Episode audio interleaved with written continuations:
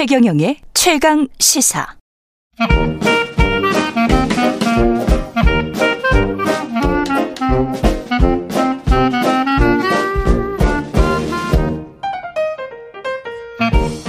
네, 최경련의 최강시사 월요일은 경제합시다 코너가 있는 날인데요. 오늘은 좀 판을 키웠습니다. 시간도 늘리고 출연자도 두 분입니다. 이광수, 여러분이 좋아하시는 이광수 미래에셋증권 수석연구위원 그리고 여러분이 또 좋아하시는 채상욱 커넥티드그라운드 대표 나오셨습니다. 안녕하십니까? 예, 안녕하세요. 예. 안녕하십니까? 예. 두 분 다 젊은 부동산 시장 분석가셔서 제가 참 기대가 많이 됩니다. 일단 부동산 뉴스들부터 검증을 하겠습니다. 아파트 거래량이 쑥 늘었다. 가격 하락세가 멈췄다. 이게 최근에 한 한두 달 동안 나온 뉴스들인데 이게 맞는 겁니까? 아, 네. 예. 일단은 거래량 같은 경우에는 어 전년 비해서 아파트 매매 거래량은 어 작년 대비해서 늘었죠. 그래서 음. YOY로 30% 정도 늘었고 서울 같은 경우에도 어 서울은 이제 전년보다 조금 떨어지지만 예. 다만 5년 평균 기준으로는 전체 주택 매매 거래량이 어 평균의 절반 정도 되고 그리고 서울 아파트 5년 평균 기준으로는 매매 거래량이 마이너스 70% 정도기 때문에 작년에 기저가 너무 낮아서 그런 기저 효과로 늘어 보이는 것이지 절대적인 레벨은 굉장히 감소했거든요. 절대적 레벨은 네, 그래서 좀 활성화된 분위기가 느껴지긴 하지만 제 느낌에는 그 활성화 정도가 무릎 정도밖에 오지 않았기 때문에 음. 어, 엄청 활성화됐다고 보기는 좀 어려울 것 같다 이렇게 생각합니다. 이왕 애널리스트는 일단 추세적인 흐름이 중요한데요. 예. 어, 거래량이 절대량은 이제 부족하지만 한 3개월 정도 계속 음. 회복하고 있는 추세고요. 추세적 흐름은 또 가격 도 어떤 실증적으로 보면 예를 들어서 강남의 아파트가 21억 최고가를 찍었다가 16억으로 빠진 다음에 음. 18억 정도로 회복했습니다. 예. 그래서 그런 흐름을 일단 보이고 있다. 그래서 지금 중요한 건 뭐 지금의 상황은 이렇지만 이게 앞으로 계속될 건가, 추세적으로 이어질 건가 이런 음. 게 이런 판단이 이제 중요하겠죠. 계속 거래량이 늘 것인가? 그렇죠. 계속 거래량이 늘 것 같습니까? 어떻습니까? 그는 불가능합니다. 불가능하다. 네. 불가능하다. 예. 왜 그렇습니까? 그 이유는 뭐냐면 죄송합니다.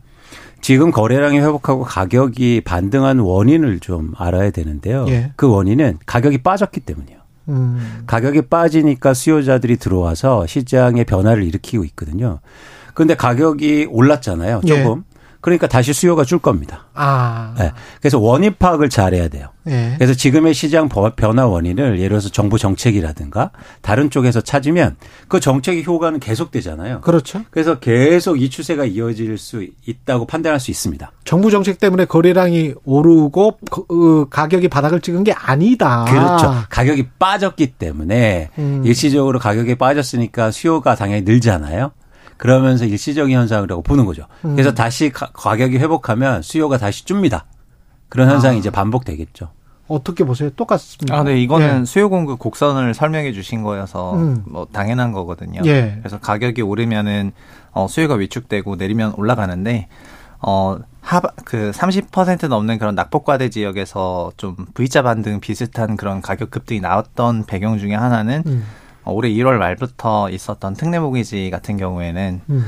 어, DSR 규제도 받지 않고 그리고 조건도 굉장히 우호적이다 보니까 사실 그 수요라는 거가 돈이고 돈은 소득과 대출인데 그렇죠. 대출에서 굉장히 저, 저리 대출을 열어준 그 영향이 조금 있었고 그리고 음. 낙폭과대가 컸던 게 영향이 있었던 것 같고요. 예. 다만 저도 지금은 가격이 다시 회복했기 때문에 예.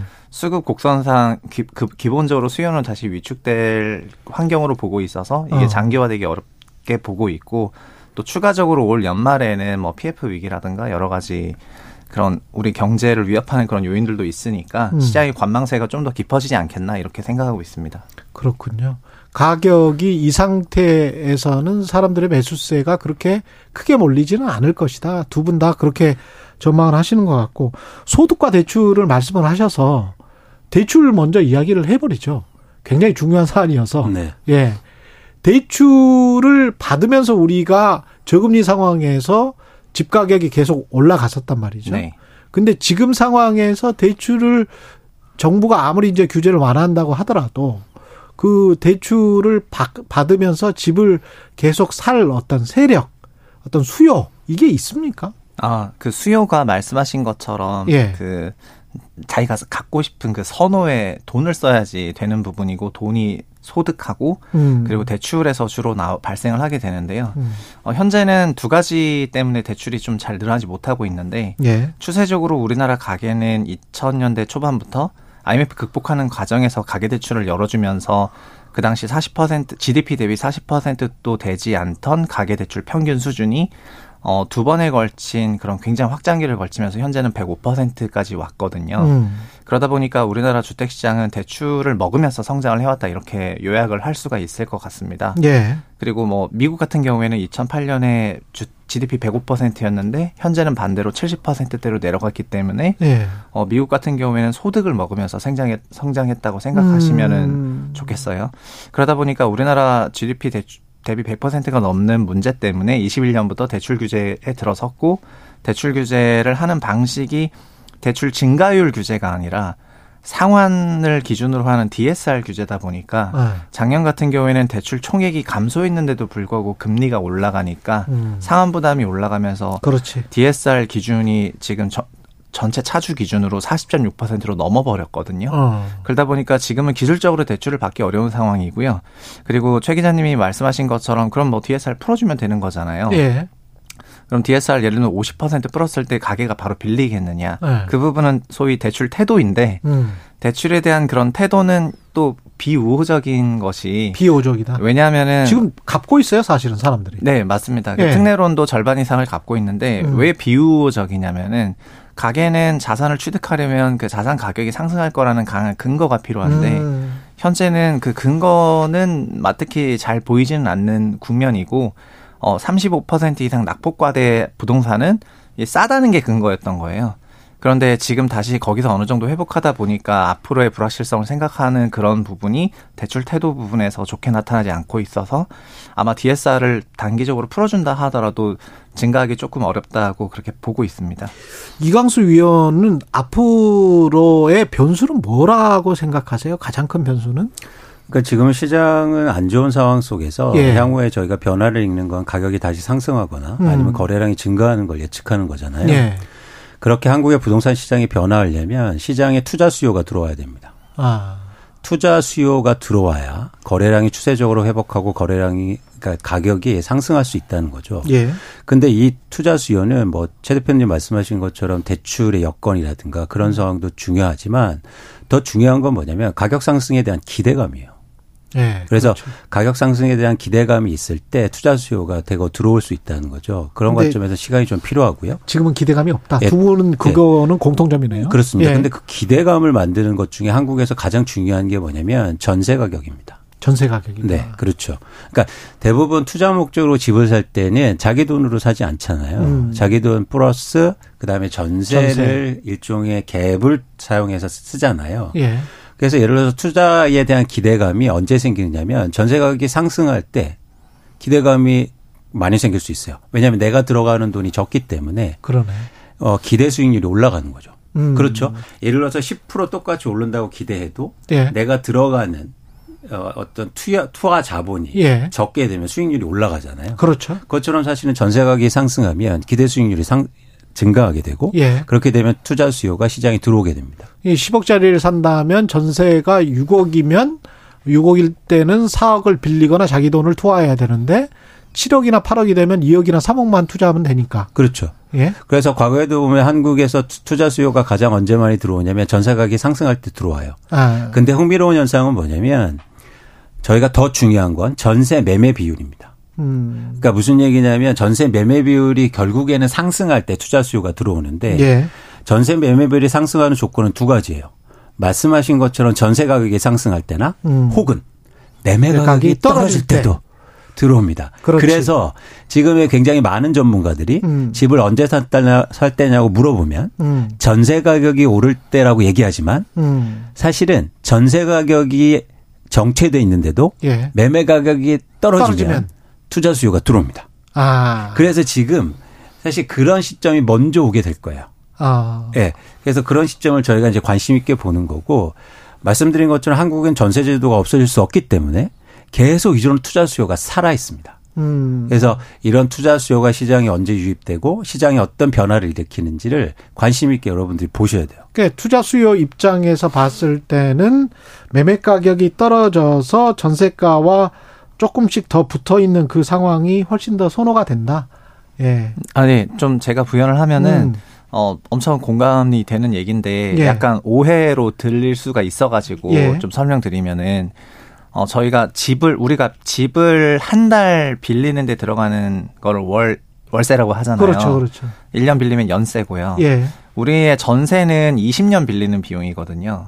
그래서 아, 전세는 그래요? 근거 없는 숫자가 아니고 예. 그 주택을 명목 기준 20년을 빌리는데 240개월 이상의 그 연 월세가 합쳐진 이상을 저희가 전세라고 불러요. 언제부터 240개월이 됐어요, 그게? 20년이에요. 아, 그래요? 예. 그거 아니, 그거 나는 그거 진짜 처음 처음 들으셨어요? 예. 네. 만약에 그래서 월세가 월세가 거야? 100만 원이면은 예. 연세 1,200만 원이고 예. 그런 주택은 보통 전세가 2억 4천 정도 되고요. 예. 그리고 월세 200만 원 정도 되는 집은 전세가 보통 4억 8천 정도 되거든요. 이게 국룰이라고? 아, 그, 그래서 월세와 전세가 전환되는 전월세 전환율도 있지 않습니까? 예. 그 전월세 전환율이라는 것이 사실 역산하면 정확히 20년 아니고 5%일 때 20년인데 아니, 제가 그 말씀 드리는 거예요. 네. 좀 바뀌잖아. 시장 상황에 따라서 사실. 아, 왜 전월세? 전환율도 그렇고 왜 우리가 아, 전월세 왜 전환율은 이렇게 이야기를 합니까? 전월세 전환율은 당연히 달라지는데 예. 드리고 싶은 얘기는 예. 전월세 전환율은 기준금리 플러스 위험 예. 프리미엄이고 예. 결국 기준금리 따라가긴 하는데요. 예. 금리가 올라가면 올라가고 내려가면 내려가요. 음. 근데 월세와 전세는 전환이 되고 음. 그 전환되는 배율은 어, 정의상 20년 이상 임차료라는 부분이고요. 예. 매매는 뭐냐면은 어, 무제한 기간 동안의 임차료의 개념이거든요. 예. 그래서 전세가 올라간다는 거는 곧 사실은 월세가 올라간다는 것과 같고 그렇죠. 월세가 올라간다는 말은 결국 주택의 사용 요금이 올라가는 건데 그렇죠. 매매는 무제한 기간의 사용 요금이기 때문에 음. 월세 전, 이- 올라가는 기간에 어 펀더멘탈하게 가치 상승 요인이 발생하는 것은 맞죠. 음. 그래서 많은 부 많은 분들이 현재 하락기가 멈추려면은 음. 어, 전세가 하락이 멈춰야 된다 이런 얘기를 하는 이유가 예. 전세가가 하락한다는 거는 집을 빌리는 비용이 싸진다는 말이니까 예. 어, 결국 그 자산이 발생하는 현금 흐름도 총합이 내려간다는 말이 되어서 예. 이게 일단 바닥 찍는 걸 좀 봐야 될 것 같고 음. 매매가가 말씀하신 것처럼 먼저 더 빠져 버리면은 네. 그러면은 임차료 대비해서 매매가가 낮아지니까 투자 수요가 유입될 만한 환경인 거는 맞는데요. 음. 어, 그럼에도 불구하고 일단 전세가가 더 빠져버리면 다시 또 매매가가 그렇지. 비싸지게 되니까 예. 어, 전세 가격이 즉 임차료가 하향 안정화되는 것이 가격 안정화에 매우 중요한 요인이 되겠습니다. 그 투자 수요나 특히 투자 수요보다는 뭐 지금 무주택 서민인데 어 그래도 조금 돈을 모아놨어요. 그래서 집을 사고 싶어. 근데 집 가격이 너무 높은 것 같아. 본인 입장에서는. 그래서 뭔가 집값의 타이밍을 잡고 있는 분들이 있을 것 같은데 그게 이제 아까 매매가가 떨어지거나 전세값이 올라가 가지고 그 갭이 줄어드는 그 상황이라 그랬잖아요. 그러면 정확히 매매가와 전세가가 몇 퍼센트 정도일 때 우리가 집값이 아마 상승 전환할 수도 있겠다. 뭐 어떤 기준을 정해야 될 것 같습니다. 그 시장을 대응할 때는 예. 절대 기준이 없습니다. 절대 기준은 그러니까 없다? 그때 그때 경제 상황이 다- 다르고 음. 특히 부동산 같은 경우에 여러 가지 요소들이 영향을 미치기 때문에 예. 그래서 제가 전제 드린 건 뭐냐면 시장의 수요가 증가할 때 내 집 마련을 하셔야 되는 거예요. 음. 네. 그게 그 어떤 수요냐 투자 수요라는 거죠. 예. 근데 과거에 봤더니 그 투자 수요가 가장 많이 증가할 때가 아까처럼 전세 매매 비율이 상승할 때다라고 말씀드린 거지 음. 그게 절대 기준은 아니라는 겁니다. 절대 기준으로 60%다 70%다 이건 그렇죠. 그래서 가- 다시 돌아가면 뭐냐면 그러면 내 집 마련할 때가 언제냐면 제가 생각할 때는 추세적으로 거래량이 회복할 때예요. 추세적으로 거래량이 회복할 때 네. 다시 거래량으로 돌아가는 거군요. 그렇죠. 예. 그래서 그래서 이런 경우죠. 예를 들어서 전세 가격이 안 오르고 매매 가격이 안 떨어져도 음. 우리나라 1인당 GDP가 엄청나게 올라서 예. 갑자기 횡재를 맞아서 그러면 거래량이 증가하면서 회복할 수 있잖아요. 음. 근데 저희가 만약에 전세 가격만 보고 있었습니다. 전세 가격 오를 때 살 거야. 음. 그러면 그걸 놓친다는 거예요. 예. 그래서 그- 그러니까 이런 부분에 대한 요건에서 고민도 하지만 결국에는 거래량이 굉장히 중요하다 라는 음. 말씀을 드리고 거래량 관점에서 여러분이 내 집 마련을 고민하셨으면 좋겠다는 말씀을 드리는 겁니다. 예. 네. 최상호 대표님 버- 덧붙이실 아, 네. 말씀이 그 관련해서. 평균적으로 서울시 같은 경우에는 전월세 전환율이 장기적으로 55% 정도였고 예. 그리고 수도권은 지금 60에서 62% 정도 되거든요. 수도권과 네. 강역시가 어, 다만 그 전세가율이라는 것도 사실 어, 더 깊게 들어가면은 뭐 이 프로그램을 한 3시간 해야지 되는데 매매가와 전세가의 그 차이인 갭 가격 같은 경우에는 예. 그래서 그 배율을 물어보신 거잖아요. 그렇죠, 그렇죠. 갭 가격 같은 경우에는 사실은 어 다음 생애 주기 주택의 현금 흐름을 현가화한 것이거든요.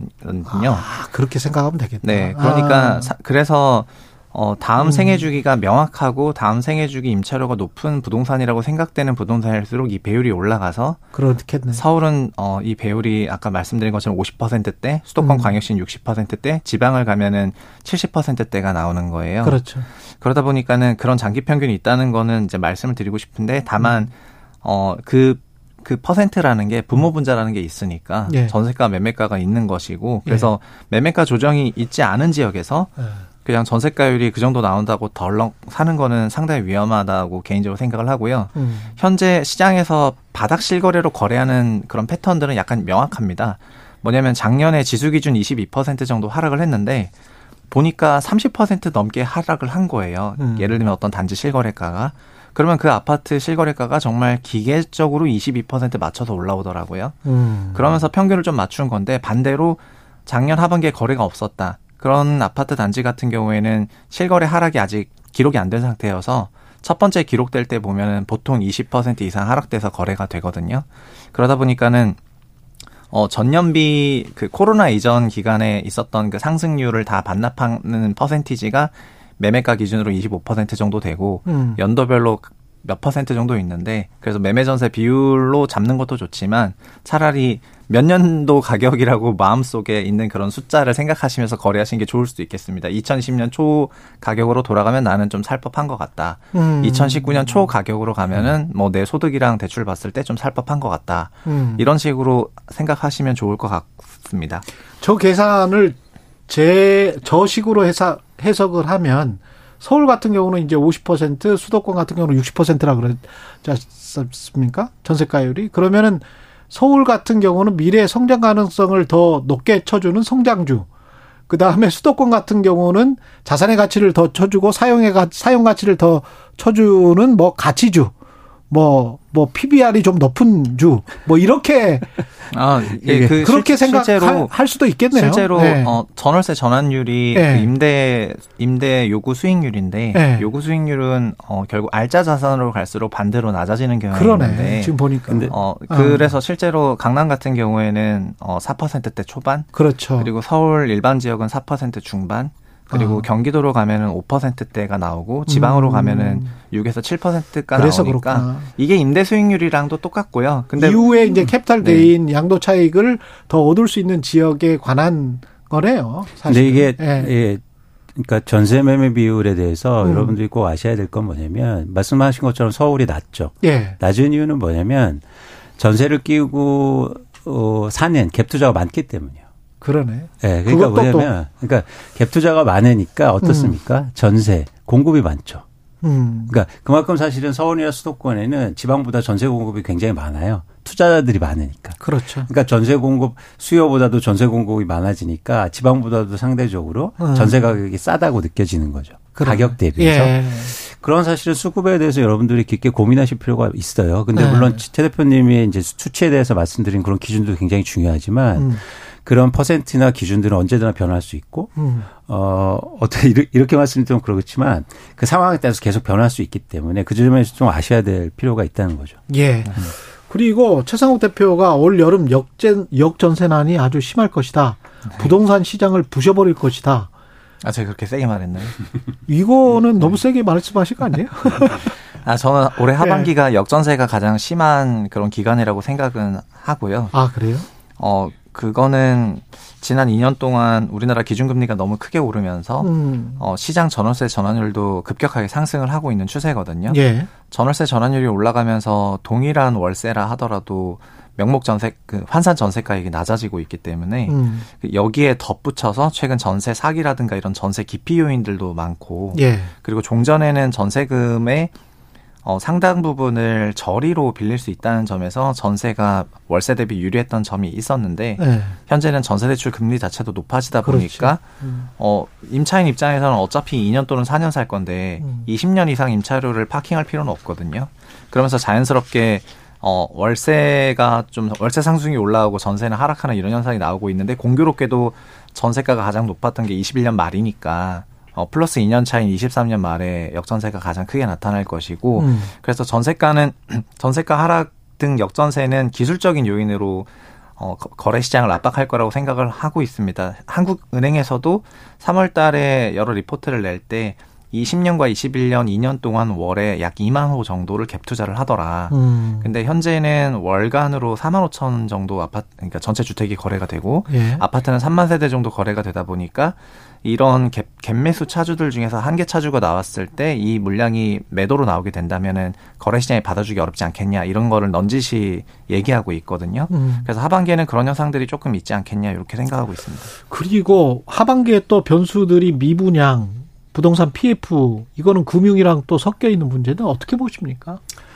일단 여러분들이 위분양 아파트나 부동산 PF는 당장 한국에 지금 거래되고 있는 부동산 가격에 직접적으로 영향을 미치긴 단기적으로 힘들다고 아, 보고 그렇습니까? 있고요. 저희가 네. 이제 관심 갖고 있는 건 건설사들의 유동성이나 아니면 아. 금융기관들의 그런 어떤 PF 부실 문제 예. 이런 부분에 대해서 이제 관심을 갖는 이유죠. 예. 그래서 그런 관점에서는 사실 중공업 미분양이 굉장히 중요합니다. 중공 후 예, 미분양. 예. 그래서 왜냐하면 아파트. 아파트가 짓고 나 짓고 있는 동안에는 사실 음. 만기 연장도 되고 어느 정도 금리 조정도 되지만 이 사업이 완전히 끝났을 때도 미분양이 남아 있으면 이제 본격적으로 디폴트 리스크, 예. 즉 상환 리스크가 커질 거예요. 음. 과거에도 보면 2008년도에 우리나라 미분양 아파트가 16만 가구가 넘었는데요. 그때 건설사들은 주택 사업 이익률이 역대 최고를 기록했습니다. 아 그래요? 예, 미분양은 사실은 그렇게 건설사들이 그 당시에는 직접적으로 영향을 못 미쳐요. 아. 근데 그래서 건설사가 언제 망했냐면 예. 언제 망해, 망했을 것 같으세요? 언제? 망했습니까? 2년 후에요. 2년 후에 아파트가 다 지어지고 2년 동안 저희가 대부분 건설 기간이거든요. 음. 그래서 2010년도부터 건설사들이 워크아웃과 그리고 법정 관리가 늘어가게 되는데요. 음. 그건 뭐냐면 미분양 아파트가 준공으로 계속 남아 있었기 때문이에요. 예. 그래서 저희가 지금 미분양 아파트가 전국 기준으로 한 7만 5천 호 정도 되는데 예. 최근에 이제 중공업 미분양이 한 뭐 8만 8,900호 정도로 계속 증가하고 있는데 어. 사실 요게 더 리스크가 큰 거죠. 어. 그래서 중공업 미분양이 더 증가하고 이러면 뭐 건설사들뿐만 아니라 아니면 금융사들도 좀더 어려워질 수 있다 이렇게 판단하고 있습니다. 어. 음. 버틸 것이다. 건설사들이. 아, 네. 그, 예. 그게 왜냐면은 PF가 그 분양 단계에 들어간 본 PF가 있고 그리고 분양 전인 토지를 매입하는 단계인 브리지론 PF가 있는데 브리지론 PF는 시행사와 주로 비은행 금융기관들이 어, 돈을 빌리면서 토지를 매입하고 분양까지 올리는 건데요. 미분양은 본 PF 단계의 리스크이다 보니까 건설사 위기는 그 미분양이 준공되고 나서 나서부터 발생을 하는 거라서 어. 지금은 아니고 2년 후부터 위기가 올라올 거고요. 다만 브릿지론 PF는 어 결국 분양 본 PF까지 가야 그 토지를 매입하면서 비은행 금융기관한테 빌린 돈들을 은행한테 빌려서 상환을 하고 어 건설사한테 넘기면서 이렇게 분양을 진행을 하게 되는데 미분양이 많다 보니까 요즘에 건설사들이 브릿지론 PF를 안 받아줘요. 예. 그래서 시행사들이 어, 안 받아주면은 결국 자기 자본이 그 다 소진이 되고 난 다음부터는 사실상 도산하는 경우가 되고 그렇게 되네. 그리고 예. 요즘에는 막 시행 프로젝트들 원가 계산할 때 토지비를 거의 빵원으로 놓고 계산하거든요. 음. 그 얘기는 브릿지론 PF로 자금을 넣었던 금융기관들의 그 대출금 역시 어마어마한 그런 상각을 해야 된다는 가능성이 있는 건데 이 시장이 30조가 넘다 보니까 그렇죠. 그래서 여기서 그 원희룡 국토부 장관은 그래서 최근 발언 스탠스가 좀 편안하십니다. 음. 단기 하락세는 멈췄고 음. 어 미분양은 큰 문제가 없고 중공 미분양이 문제고 음. 이제 이광수 애널리스트님 얘기하신 것처럼 그렇죠. 그리고 지금은 큰 뭐 어느 지금 정도 뭐 안정세에 별거 들어간 것 없다. 같다. 예, 네. 왜냐하면 건설 리스크는 2년 후에 오니까 그런 그렇죠. 거고요. 어 반대로 4월 7일 같은 날 윤창현 국민의힘 의원이 음. 어떤 발언을 했냐면은 어 좀 시급하게 그런 금융 대책을 내지 않으면은 좀 음. 위험한 것 같다. 그건 왜냐하면 비은행 금융기관들이 예. 그 브릿지론 PF에 넣은 것들이 올해 위기가 될 것 같다고 다들 생각하고 있기 때문이거든요. 비은행 쪽에서. 네네. 예. 그래서 이 금융 위기가 조금 금- 비은행 금융기관 위기 먼저 있고 그다음에 음. 건설사가 있고 그 다음에 밑에 은행이 있는 건데 음. 어 건설사 위기 건설로 보면은 별로 위기가 아닌 아직 아닌 것처럼 보이지만 비은행 금융기관 상당 위기 상황이죠. 근데 제가 직감적으로 봤을 때는 위기라고 언론에서 계속 떠들면은 위기가 잘 안 오더라고. 어떻게 보세요? 이 부동산 PF 같은 경우는? 근데 저 부동산 예. PF를 회색 코뿔소라고 생각해요. 어. 그러니까 다 보고 있는데 예. 어쩔 수 없이 오면 당할 수밖에 없는 상황. 아, 그래요? 네, 그래서 뭐 이게 본다고 그래서 위험하지 않 알고 있는다고 해서 음. 이야기하고 있어서 위험하지 않다는 얘기는 아니고요. 예. 향후로 이제 이게 기간이 경과할수록 리스크는 커질 수 있다고 보고 있습니다. 근데 또 한 가지 꼭 말씀드리고 싶은 건 저희가 네. 미분양 아파트나 부동산 PF를 다룰 때 예. 이게 부동산 시장에 영향을 줄 수 있기 때문이에요. 음. 장기적으로. 그렇죠. 무슨 얘기냐면 지금 이렇게 건설사들의 시행사들이 지금 단기적으로 어렵고 음. 어 그러면 뭐 경영상의 어려움을 겪으면 분양을 줄이고 있습니다. 그렇죠. 신규 아파트 분양을. 예. 그렇게 되면 예를 들어서 3, 4년 후나 5년 후에 입주 물량이 줄게 될 거예요. 또 그러면 그러면 이, 이게 임대차 시장에 또 영향을 미칠 거예요. 음. 이, 그러니까 입주 물량이 줄어들면 자연스럽게 전세 가격이 상승하게 돼 있습니다. 예. 그러면 전세 가격이 상승하면 또 시장에 갭 투자가 들어오잖아요. 음. 그러니까 이렇게 무한의 반복이 또 일어날 수 있다. 음. 그래서 이렇게 시장이 안 좋을 때 사실은 정부가 적극적으로 나서서 예를 들어서 부동산 PF의 부실을 막아주고 어떤 뭐 시스템. 리스크를 차단하는 것도 어. 중요하지만 예. 사실 장기적으로 부동산 시장의 안정을 위해서 음. 어 적절한 공공주택의 확보라든가 팍팍 지어라. 예. 팍팍하지만 공공주택의 확보를 좀 노력하셨으면 좋겠다는 말씀을 꼭 드리고 싶습니다. 예. 예. 비슷하십니까? 마지막으로 한 10초 남았네요. 10초, 아. 10초. 아, 지금 예. 현재는 그, 어, 미분양 공사비가 올라간 이런 요인들 때문에, 음. 어, 그래서 둔촌주공이 또 공사비가 올라가는 걸 조합과 소송까지 하면서, 그랬죠. 어, 실제로 올렸고, 그래서 어. 전방위적으로 전국적으로 공사비 인상 압력이 음. 여러 사업 주체들한테 동시다발적으로 이루어지고 있긴 하거든요. 예. 그래서 이런 부분들도, 어, 분양, 주택 공급을 좀 억제하는 그런 요인들이 되고 그러네. 있기는 하- 하고요. 예. 어, 이- 이게 시행이나 PF 리스크들이 좀 커질 만한 그런 요인이라고 볼 수 있을 것 같아서 좀 우려스러운 부분입니다. 여기까지 듣겠습니다. 이광수 미래에셋증권 수석연구위원 채상욱 커넥티드 그라운드 대표였습니다. 고맙습니다. 고맙습니다. 최경영의 최강시사였습니다. 내일 뵙겠습니다.